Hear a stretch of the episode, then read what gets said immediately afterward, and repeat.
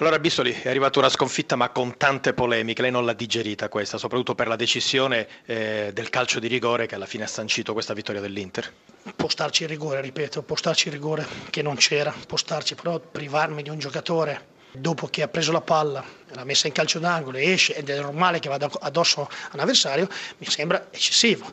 Eh, nonostante tutto non abbiamo perso l'equilibrio, abbiamo creato tre occasioni subito per pareggiare, per andare a fine primo tempo in parità, siamo ripartiti col piglio giusto, abbiamo avuto altre due occasioni, una con Bari Lungo, una con Cascione e una con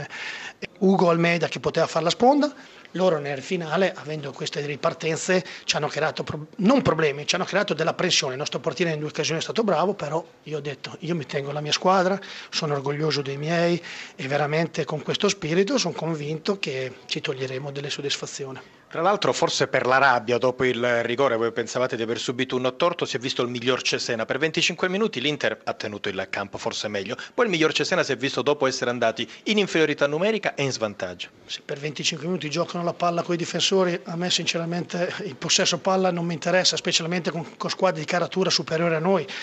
nostro portiere non ha fatto né una parata né un'uscita, abbiamo avuto noi un'occasione con Marilungo che l'ha messa sul secondo palo, è stato anticipato Cascione da Dodò, poi dopo abbiamo preso l'espulsione, abbiamo avuto una, una reazione veemente, Prontiviele abbiamo messo dentro l'aria, un pizzico di fortuna, un po' più di cattiveria potevamo pareggiare, secondo tempo siamo ripartiti, giocare 70 minuti contro l'Inter in 10 non è facile, potevi prendere delle imbarcate, non mi sembra la mia squadra l'abbia preso, quindi c'è organizzazione, gioco, intensità, molte cose che sta oggi ne vado fiero. Comunque il campionato è ancora lungo, io ho visto un giocatore che potrebbe farvi davvero molto comodo, Ugo Almeida, in attacco si sente la sua presenza e come? E Ugo lo sapevo che gli avevo detto che faceva mezz'ora, è un giocatore che è ancora indietro di condizione, però si, si intravede un buon giocatore, però io ho visto veramente 14 giocatori che sono scesi in campo oggi con una grande voglia, non mi dimenticherei Milan Diuric che secondo me è un, un 90 che ha fatto una grande partita,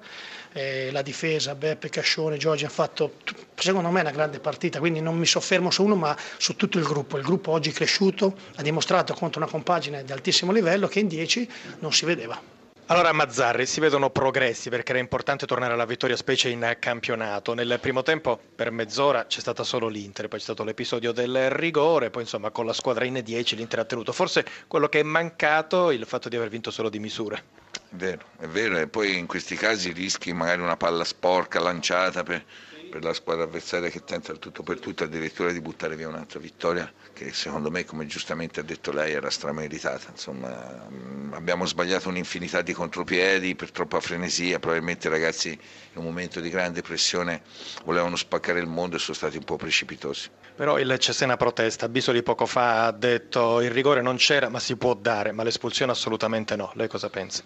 Ma sulla regola dell'espulsione l'ho detto anch'io quando c'è stato dato un rigore simile dopo pochi minuti a lui è stato da, al Cesena è stato dato se non mi sbaglio al trentesimo, a noi a Torino ci è stato dato dopo quattro minuti e siamo rimasti in dieci. Io su questa regola penso che, eh, l'ho già detto, la, la, la, leverei, quando una squadra già subisce rigore non c'è bisogno di, di, di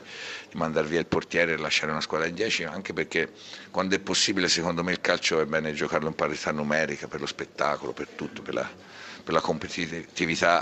delle due squadre secondo me è sempre meglio. Giovedì scorso, in una delle giornate più difficili con le dimissioni di Moratti e con la partita di Europa League, lei ha detto: Io sono allenatore, devo concentrare la squadra sulle partite. Beh, visti gli incontri ravvicinati, giovedì è stata l'Europa League, adesso il campionato, mercoledì si torna in campo, non ha problemi sotto questo punto di vista. Sì, eh, infatti, eh, quello, quello, non c'è tempo. Eh. È una cosa da un punto di vista buona, dall'altro no, perché siamo anche in piena emergenza e mancano otto titolari, quindi, o comunque giocatori importanti della rosa. Giocando, come ha detto lei, ogni due giorni, insomma, non è così facile andare con la concentrazione giusta ad affrontare magari squadre che si allenano tutta la settimana. Questo effettivamente è un, una cosa che l'allenatore tiene presente e deve ovviare insomma, a, questo, a questo fattore.